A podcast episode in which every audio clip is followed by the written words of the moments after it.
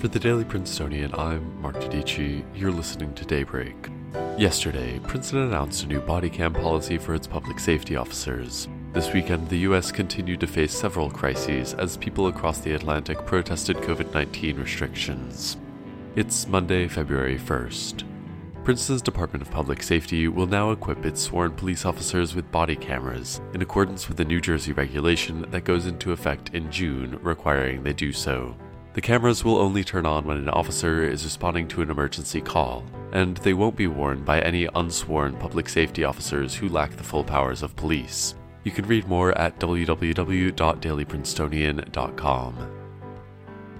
The nation continues to mourn the victims of a mass shooting last week in the Atlanta area that left eight people dead, including six Asian women. Local law enforcement officials and FBI Director Christopher Wray are still indicating that they don't believe the attacks were racially motivated.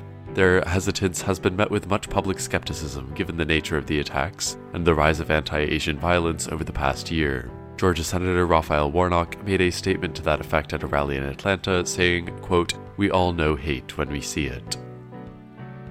The Biden administration remains embroiled in controversy at the nation's southern border as the surge of arrivals of unaccompanied children continues. Yesterday, Homeland Security Secretary Alejandro Mayorkas maintained that the border is closed, but unaccompanied minors will not be turned away. The rise in border crossing has put a strain on DHS facilities, leading to concerns that children are being kept in inhumane conditions.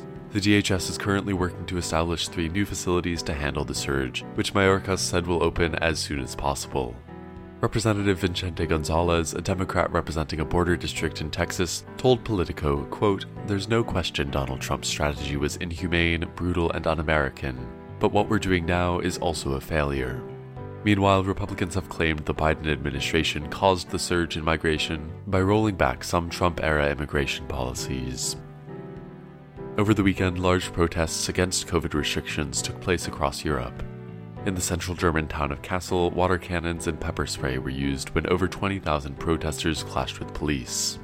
The German government has been met with distrust over its handling of the pandemic. The sentiment was only worsened by the country's temporary pause of the AstraZeneca vaccine rollout. The vaccination rate in Germany lags behind the US and the rest of Western Europe. In the United Kingdom, 36 protesters were arrested in London for violating COVID restrictions. Currently, Prime Minister Boris Johnson is set to pass a controversial new law that would outlaw protests that cause a serious annoyance, with potential penalties up to 10 years in prison. In other headlines, the Department of Justice prosecutor leading the January 6th Capitol attack investigation told 60 Minutes that the evidence in the case will most likely lead some suspects to be charged with sedition. In other COVID news, overseas spectators will not be allowed to attend the 2021 Tokyo Olympics due to transmission risks during the pandemic. Polling of the Japanese public has shown that up to 80% of the people oppose holding the Olympics at all, making restrictions on foreign fans when the Games open in four months a clear compromise. If you're in the Princeton area, you probably noticed that Saturday was the first day of spring. The nice weather will continue with sun throughout the day today, with a high of 62 degrees this afternoon. That's all for Daybreak today. Today's episode was written by Jack Anderson and David Malevsky and produced on the 145th Managing Board of the Prince. Our theme is composed by Ed Horan, class of 22.